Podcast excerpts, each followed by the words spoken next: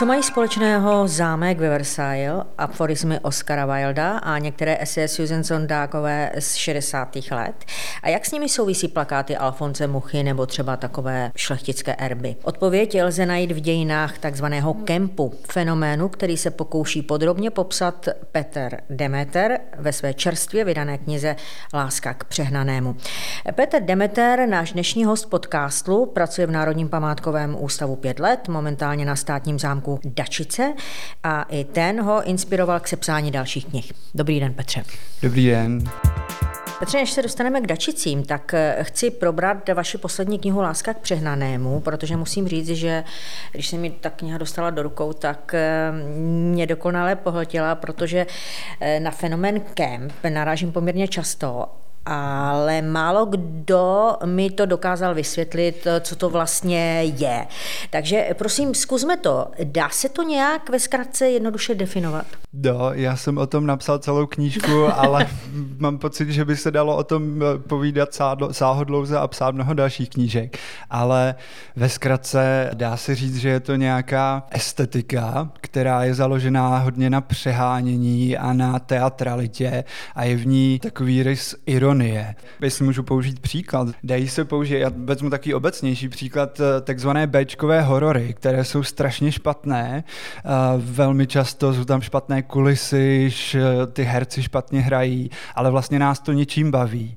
A je to zajímavé, strhává to naši pozornost. A právě to je ten kemp, nebo někdy se říká kempy vnímavost. Někdo by mohl říct kýč, ale to vůbec tomu kempu nevadí, protože on ten kýč eh, taky obdivuje, ale eh, dělá to s takovým jako nadhledem. On eh, jako si v tom kýči libuje, ale zároveň je to ironie. Zároveň jako kemp si uvědomuje, že něco je kýčovitého, že něco je špatného, ale právě proto je to dobré. On mezní tvrzení kempu zní, je to dobré, protože je to příšerné.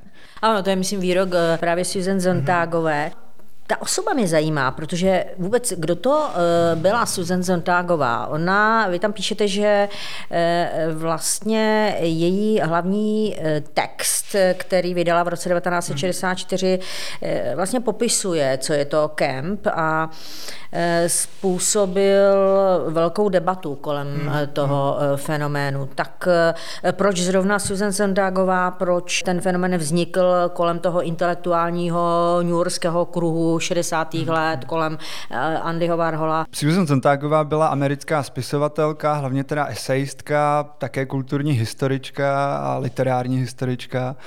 A ona měla takovou uh, za svého života, ona už teda zemřela před několika lety a měla takovou uh, jako tendenci uh, zachyzo, zachycovat takové věci, o kterých se moc nemluví. Ona třeba uh, kromě, kromě toho textu uh, poznámky o fenoménu Kemp, teda, který se věnuje tomu uh, té zvláštní estetice, tak napsala třeba takovou jako zásadní esej uh, proti interpretaci, kde, kde, kterou vydala také v roce 64 mimochodem, kde eh, jako strhává tehdejší eh, literární teorie a mluví o tom, že, byscho, že bychom v umění zase měli naspět hledat vášeň, protože to, ty, ta 60. léta, to je přesně to období, kdy vznikají, uh, vzniká různé to literární pojmosloví, které začíná být hrozně jako nesrozumitelné, takže ona tohle to hodně kritizovala, pak třeba později napsala zajímavou knihu o HIV a AIDS ve smyslu, kde nerozebírá jako eh, tu nemoc z hlediska medicínského, ale vlastně z hlediska kulturního a společenského, co vlastně ta nemoc eh, v těch 80. letech nebo začátkem 90. letech eh, let ze společností vlastně udělala. Takže, takže to je Susan Zontagová. No a proč teda zrovna v 60. letech a proč Kemp a proč New York?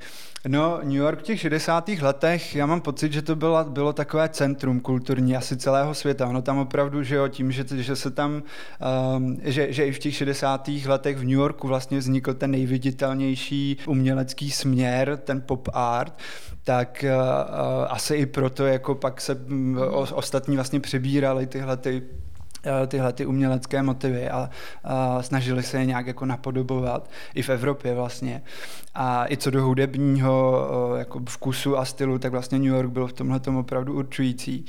Takže asi proto a ta Susan Zontagová, ona teda nebyla jenom v New Yorku, ona pak žila třeba i v Paříži později, ale uh, zkrátka v těch 60. letech se tam objevila, uh, znala se s Andy Warholem, s takovou tou opravdu intelektuální New Yorkskou elitou a uh, vlastně on i, on i ten Warhol se tím kempem jako zabýval, nebo ale až teda po tom vydání těch poznámek o fenoménu kemp. A zkrátka zjevně podle toho, jako víme, čím se zabývali i v tom angloamerickém prostředí odborníci, tak ten kemp se užíval celkem běžně, jako to slovo. Je to anglické slovo, není to teda tábor, ale popisuje to nějakou tu zvláštní estetiku. A běžně se užívalo a ona si toho zkrátka nějakým způsobem všimla a říkala si, co to vlastně teda je a rozhodla se sepsat ten text, který měl teda opravdu, je to, ne, je to její nejcitovanější esej. No, no ano, u nás myslím to eh, bylo přiloženo až v roce 2000 hmm, hmm. a opravdu ten text vybudil velké vášně. Tady vlastně vidím v tom, že se tady neustále objevuje snaha vytvořit jakýsi kánon umění, ale není v tom obsažena trošičku zrada, jako dá se najít vůbec nějaký kanon umění, protože když už se bavíme o té Susan Sontagové, tak mám u ní pocit, že ona hledala zřejmě nějaké souvislosti mezi vysokým, takzvaným vysokým a nízkým uměním. Eh, jak to vnímáte vy? Dá se vůbec eh, nějaký kánon umění nebo definovat umění? Hmm. Podle mě nedá. Ten Kemp to vlastně hezky dokazuje, že přestože teda Kemp teda tvoří nějaký kánon, tak je to založené na tom, že já tam píšu v té knižce, že dochází k vyjednávání kánonu, jo? že pořád se tam dostávají nějaké jiné věci a někdo řekne a tohle taky, a tohle ne, a tohle už není vysoké, a tohle je ještě nízké. A mimochodem ta 60. léta jsou zrovna obdobím, kdy právě ta popkultura začne s uměním vlastně jako vést taký dialog. Ano. Tam najednou se jako začnou smazávat, smazávat ty, uh, ty hranice, ale mm, já si myslím, že proto, abychom vlastně si i třeba v rámci nějakých eh, vědeckých oborů nebo i v rámci společnosti rozuměli, tak, má, tak mají lidé takovou jako tendenci sestavovat nějaká ty základní třeba umělecká díla, aby jsme jako eh, věděli zhruba, ale ty hranice jsou prostě nejasné. No, no ale to... stejně hmm. mám pocit, eh, a když tak mě opravte, no. že Kemp je snaha jít zase znovu k počátku a rozbití jakési definice, co je to vlastně umění. Hmm. Že Kemp vlastně je takový fenomén rebelů rebelující. Jako. Tak. Proti čemu rebeluje, nebo proti komu, dá se to říct? Dá se to říct, no, ale je to takové... Já jsem došel k závěru, že eh, rebeluje proti konvencím, proti jakýmkoliv konvencím a ať už to jsou konvence umělecké, sociální, nějaké kulturní, opravdu jakékoliv, prostě a proti to nazývám zažitá schémata vnímání, no, že my tím uh, když vnímáme svět, věci, všechno kolem sebe, tak ehm, aby jsme jako dokázali každou tu věc rozebrat, to nejde. To z toho bychom se opravdu zbláznili. Takže, se, takže dochází k takové automatizaci, že my si prostě navykneme něco nějak vnímat, eh, o něčem nějak přemýšlet. A vlastně ten kemp nás jako tak jako um, klade takový jako vykřičník a zároveň otazník, je to opravdu tak? Opravdu ty konvence opravdu jako uh, máme tyhle věci vnímat takhle, máme říkat, že, že eh, Mona Lisa je nejkrásnější žena na světě a tak ano, dále. Ano, ano, ano. A... Mně se tam líbilo, hmm. když už jsme tady na půdě Národního památkového ústavu, hmm. tak by mě zajímalo, eh, jak jste to myslel, když jste psal v té knize, že třeba takové šlechtické erby by mohly být jakými si analogiemi kempů, v čem? Hmm čem by mohly být? No, protože erb je nějaká takzvaná, říká se tomu reprezentace, jo? že on nějak um, vypovídá um, nějakými symboly, které teda byly um, po staletí obstálené, uh, vypovídá o svém majiteli, o tom šlechtickém rodu. A uh, ty erby ale zároveň vypráví nějaké příběhy. To je častokrát velmi zajímavé. Ale ty příběhy často vůbec nejsou pravda. Oni vznikly jenom, uh, je to, jsou to legendy vlastně. Velmi často jsou to legendy, nějaké pověsti, ale třeba na základě těch pověstí ten uh, daný šlechtický rod získal svůj šlechtický titul. To je třeba příklad i vlastně, nebo dá se uvažovat i o těch Dalberzích, o kterých se, o kterých se asi ještě budeme bavit z Dačic. Ale takže, takže on vlastně ten erb tak trošku jako lže, a, nebo může lhát, ale zároveň jako reprezentuje toho svého majitele. A to vlastně je, taková, je takový kempový princip, že mm. kemp prostě, on si jako může vymýšlet, to častokrát taková jako, takové jako báchorky a tak dále, ale zároveň je na tom jako něco zajímavého a může to sloužit i k identifikaci někoho, třeba šlechtických rodů. Říkáte, že si může vymýšlet a že vlastně e, ty erby hledají jakousi identifikační e, značku nebo, nebo hmm. vyjadřují nějakou identifikaci něčeho, nějakého e, rodu. No a když se podíváme, co vlastně camp v angličtině znamená, tak to když pomineme tábor, tak znamená i afektovaný, přemrštěný a sexuálně přihřátý.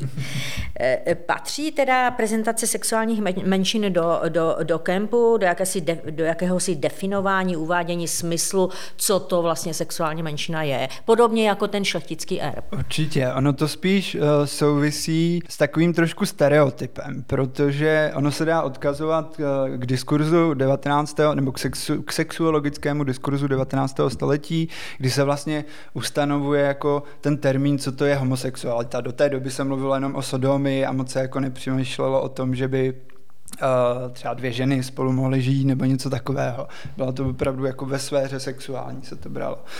No ale v tom 19. století najednou teda vzniká uh, nějaký diskurs sexuologický, který začne teda mluvit o homosexualitě a začne se třeba také mluvit o tom, že jako jak poznat homosexuála, takže se zkoumají jeho jako vnější znaky. A samozřejmě, a to je velmi rozšířený stereotyp do dnešní doby, že teda třeba uh, homosexuální muž je zženštilý, že v něm je jako něco, uh, něco co um, se blíží k té femininitě. No a uh, tenhle ten stereotyp, který byl ale té jako menšině uh, homosexuální, teda dejme tomu v tomhle případě mužů, jako přišknut zvenčí společností, tak uh, oni ho tak jako si z něho začali trošku dělat srandu, legraci a začali ho prostě jako naschvál jako zdůrazňovat, že jako my jsme jako ty jiní a Čili tak takový průvod Prague Pride no, je typický. Ona je to vlastně ironie. Je to, na jednu stranu je to ironie, je to přesně ano. tak, je to typická reprezentace kempu. Uh, na jednu stranu je to ironie, ale na jednu stranu, na druhou stranu uh, na základě té ironie můžeme upozorňovat nějaké velmi jako palčivé sociální problémy, nerovnost ve hmm. společnosti. A se netýká jenom sexuálních menšin, to se týká i třeba eh, emancipace žen. Přesně do konceptu kempu zapadají takzvané fémes fatales, osudové ženy, mm. tajemně přitažlivé, krásné, které vlastně můžeme nazvat, že jsou feministkami, ale oni na to šli tak jako chytře, že oni jako dodržovali ten patriarchální řád, nechali tomu muži to pole, aby si mohl jako mm, honit to svoje ego, když tak hloupě řeknu, ale zároveň to využívali jenom pro, svůj, pro svůj prospěch. Oni mysleli jenom sami Nenadarmo se říká šeršela fám, že? Přesně tak, přesně tak. Vraťme se k té mé úvodní otázce. Hmm. Začala jsem, co mají společného zámek ve Versailles, aforizmy Oscara Wilda a některé eseje Susan Zondákové z 60. let a jak s nimi vlastně souvisí i plakáty Alfonze Muchy. Tak zodpovězte, co mají Dobře. společného. Je to kemp, no a jsou to hlavně jeho dějiny, protože um, Vlastně, i král Ludvík 14. se tak. nějakým způsobem přehnaně prezentoval. Přesně, dalo by se to tak říct, spíše z dnešního úhlu pohledu, ale ono už jako v jeho dobovém diskurzu, nebo zkrátka už v té době, kdy žil, tak eh, se dají zaznamenat jako kritiky, kritika toho, že to trošku jako přehání s tou marnivostí, že už je to jako moc. Uh, takže tam jako už v tom 18. nebo teda 17. a 18. století existovaly nějaké nějaké jako um, pohledy na ten versalský dvůr, to, že to opravdu jako je moc.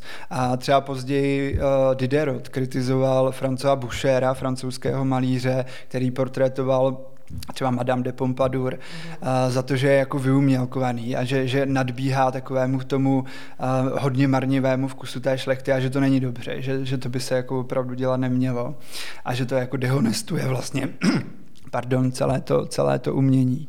Takže tam no se a ten Oscar Wilde, hmm. to, to, o, o tom se říká, že to byl takový dandy, že jo, takový, eh, že taky vlastně provokoval i svým zezřením, i, i svým chováním, tak eh, to tak jako ta provokace, eh, ta nenormálnost, to patří taky do toho kempu. Taky se to tam dá zařadit. No. Ten kemp, jak, jak do to, ten kánon se dá uh, rozšiřovat všemi směry, ale tak um, ono u toho, u toho Oscara Wilda vlastně můžeme jako nějaké podobné principy najít třeba i u toho Ludvíka 14. No, že je tam taky ta snaha, ta, tam, je, tam jde hlavně o tu snahu jako kultivovat to svoje chování, protože předtím asi v manírismu už se o tom třeba jako přemýšlelo o těchto těch věcech, že já jsem šlechtí, musím sám sebe, sebe nějak jako No ale jak do toho zapadá kultivovat. třeba ten Alfons Mucha a ta secese? Hmm. Tak ten Alfons Mucha, já teda bych ho nenazval, že je kemp, ale já to tam te, v té knize uh, teda mám, protože na to odkazují uh, zahraniční zahraniční, uh, zahraniční autoři, kteří se tím zabývají. A mluví teda o tom, že u toho Muchy je takové hezké, že on je teda opravdu světoznámý umělec. My jsme na něj jako Češi ještě navíc strašně hrdí, že jo? Ale on se vlastně proslavil jako designér. On to byl, on se proslavil tvorbou plagátů a teprve uh, potom vlastně vznikla ta velkolepá epopej, která je vlastně známá, o které se teďka taky hodně mluví, protože teďka už myslím, že je zase v Moravském Krumlově. A takže, takže tam je zase takové to uh, narušování toho, těch hranic toho vysokého umění, že ten jako designér nebo nějaký jako, nějaký jako uh, Vstoupil do toho grafik, vysokého umění tak, jako by nějakou provokací. Tak že? a ještě to udělal tím plakátem. Tím plakátem, ano. Takže kdybychom toto téma uzavřeli větou, že fenomen camp či podstata kempu je řekněme, jeho láska k nepřirozenému, umělému, přemrštěnému. Dá se to tak říct, dá se to tak říct. Pojďme teď eh, tedy k tomu Dačickému zámku, kde teď momentálně působíte. Mimochodem, jak se tam ocitl vystudovaný estetik a literární historik? uh, úplně náhodou. Když jsem, já už jsem tam uh, předtím provázel na zámku v Dačicích, než jsem teda začal pracovat jako správce depozitáře a mě to místo hrozně okouzlilo, zaujalo a zpřátel jsem se tam s hrozně fajn lidmi, takže pak, eh, když vlastně tehdejší kastelán se svou manželkou odcházel, tak mi to místo nabídli, jestli bych tam nechtěl zůstat jako správce. Tak jsem si říkal, tak proč ne, že to zkusím, no a už jsem tam pět let. A už jste tam pět let a pěkně jste se tam eh, zabydlel, respektive jste se ponořil do té historie zámku tak dokonale, že jste vydal i několik knih eh, třeba o eh, rodu Dalbergů, který ten zámek vlastnil. Povězte nám o nich něco. Ono se na ně trošku zapomíná, protože eh, původně pocházeli z Horního Poríní, z Německa současného a sem do českých zemí se dostali vlastně až na začátku 19. století, takže oni nestihli nějak jako významněji zasáhnout do našich českých dějin. Ale no vlastně jednu, jednu, jeden zářez mají, protože v roce 1843 vlastně na jejich panství eh, v Dačicích byl vynalezen koskový cukr, který oni teda finančně podpořili, ten vynález. No právě, takže, takže oni mají, takže eh, mají vlastně zářez. Byl, ano, eh, velký význam právě v té vědě, ne? To se dá, dá se to tak říct, dá se na ně pohlížet jako na vědce. A protože hlavně takový významným Dalbergem vědcem byl Friedrich Ferdinand Dalberg, což byl ornitolog teda hlavně, jako samozřejmě amatérský, ale on opravdu o tom jako zjevně věděl hodně věcí, psal o tom odborné, odborné články, ptactvo teda lovil, ale zároveň si je nechával i vycpávat a schromáždil sbírku, která čítala opravdu na tisíc kusů.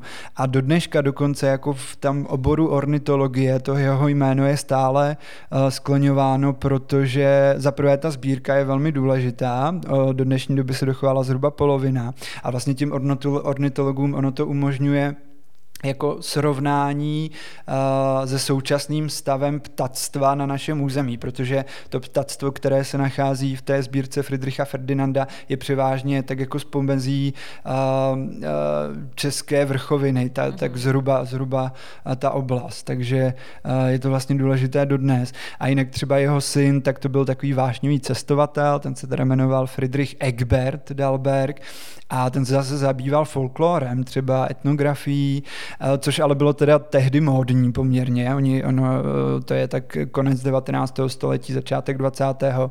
Hodně, hodně takhle šlechticů se tím zabývalo, takže to není zase až tak výjimečné. Ale je tam jedna výjimečná žena, jmenovala ano. se Terezie Dalbergová a o jejím životě a díle jste napsal krásnou knihu. Kdo to byl, jak byste ji charakterizoval? Měla smutný osud, to ano. To měla, no. No, aspoň podle fotografií a obrazů víme, že to byla určitě taková krásná, půvabná, půvabná uh, dívka.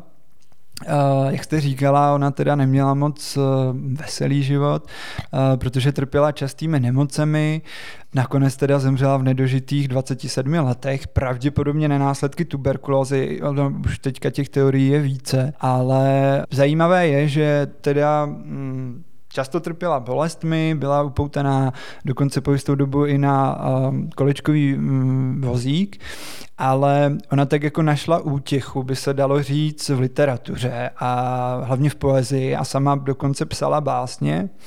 Většina z nich teda vyšly až po jejím životě, ale některé dokonce už za svého života publikovala.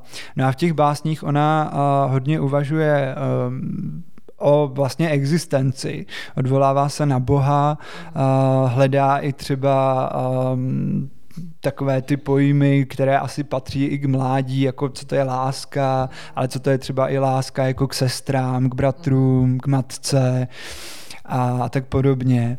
Já jsem no, někde četla, ale... že tak jak byla i často nemocná, takže hmm. navštívila i Lurdy. To je pravda. Takže i Lurdy pravda vy jste chvíli pomohli? Po? Hodně, hodně málo. Stal se tam nějaký malý zázrak? No, podle toho, co se nám podařilo zjistit, tak se nestal.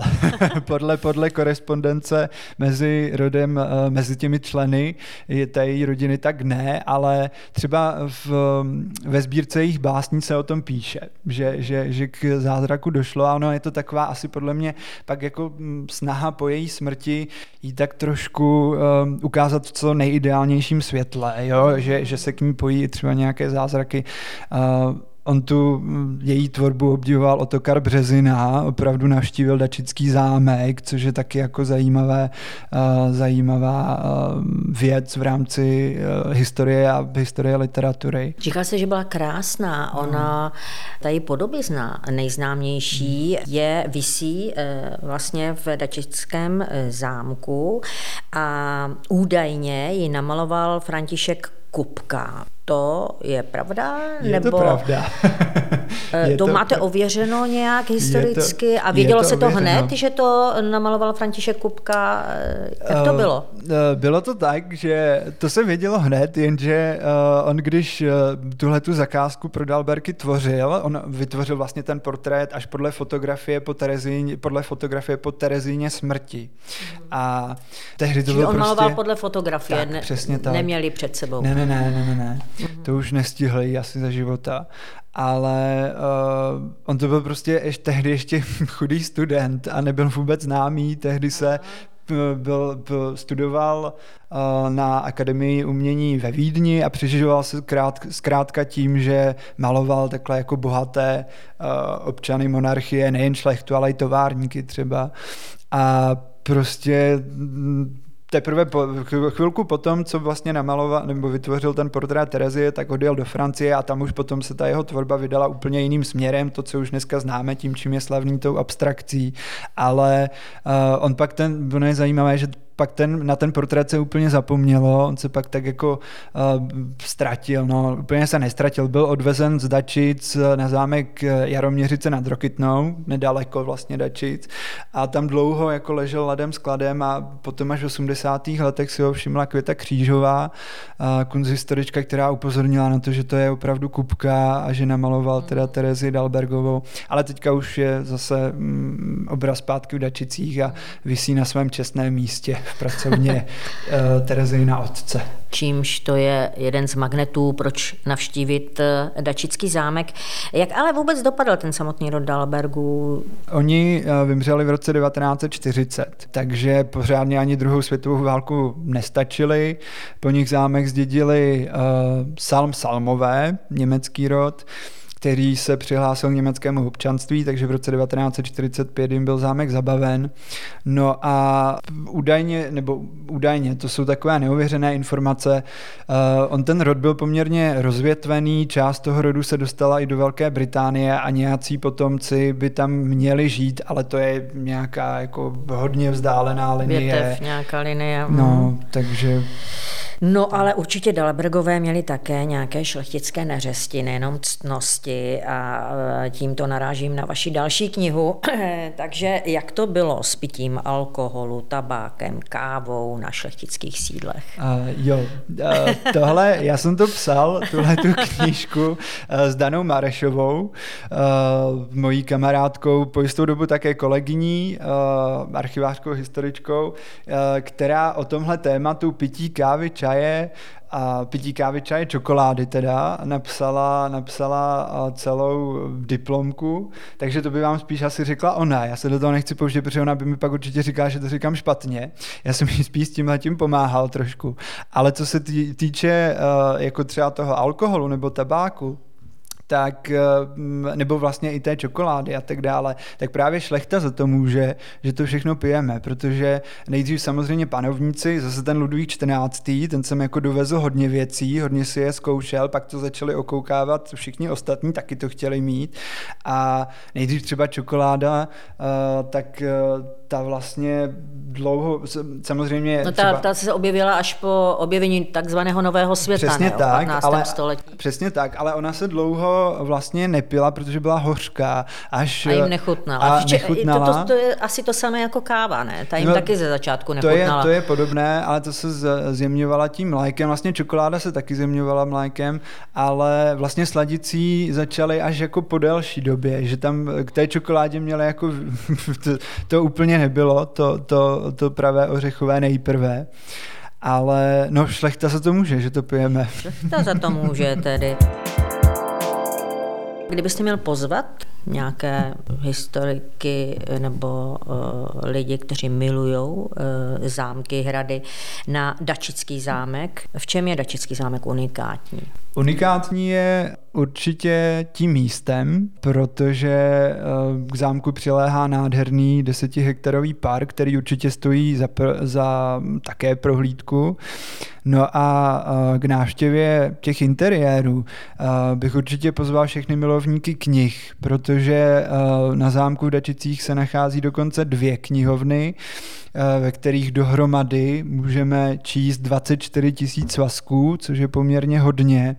Eh, zejména velká knihovna je navíc eh, velmi krásně postavená, je dvoupatrová, tedy až z začátku 20. století se cesní, ale vypadá velmi nádherně.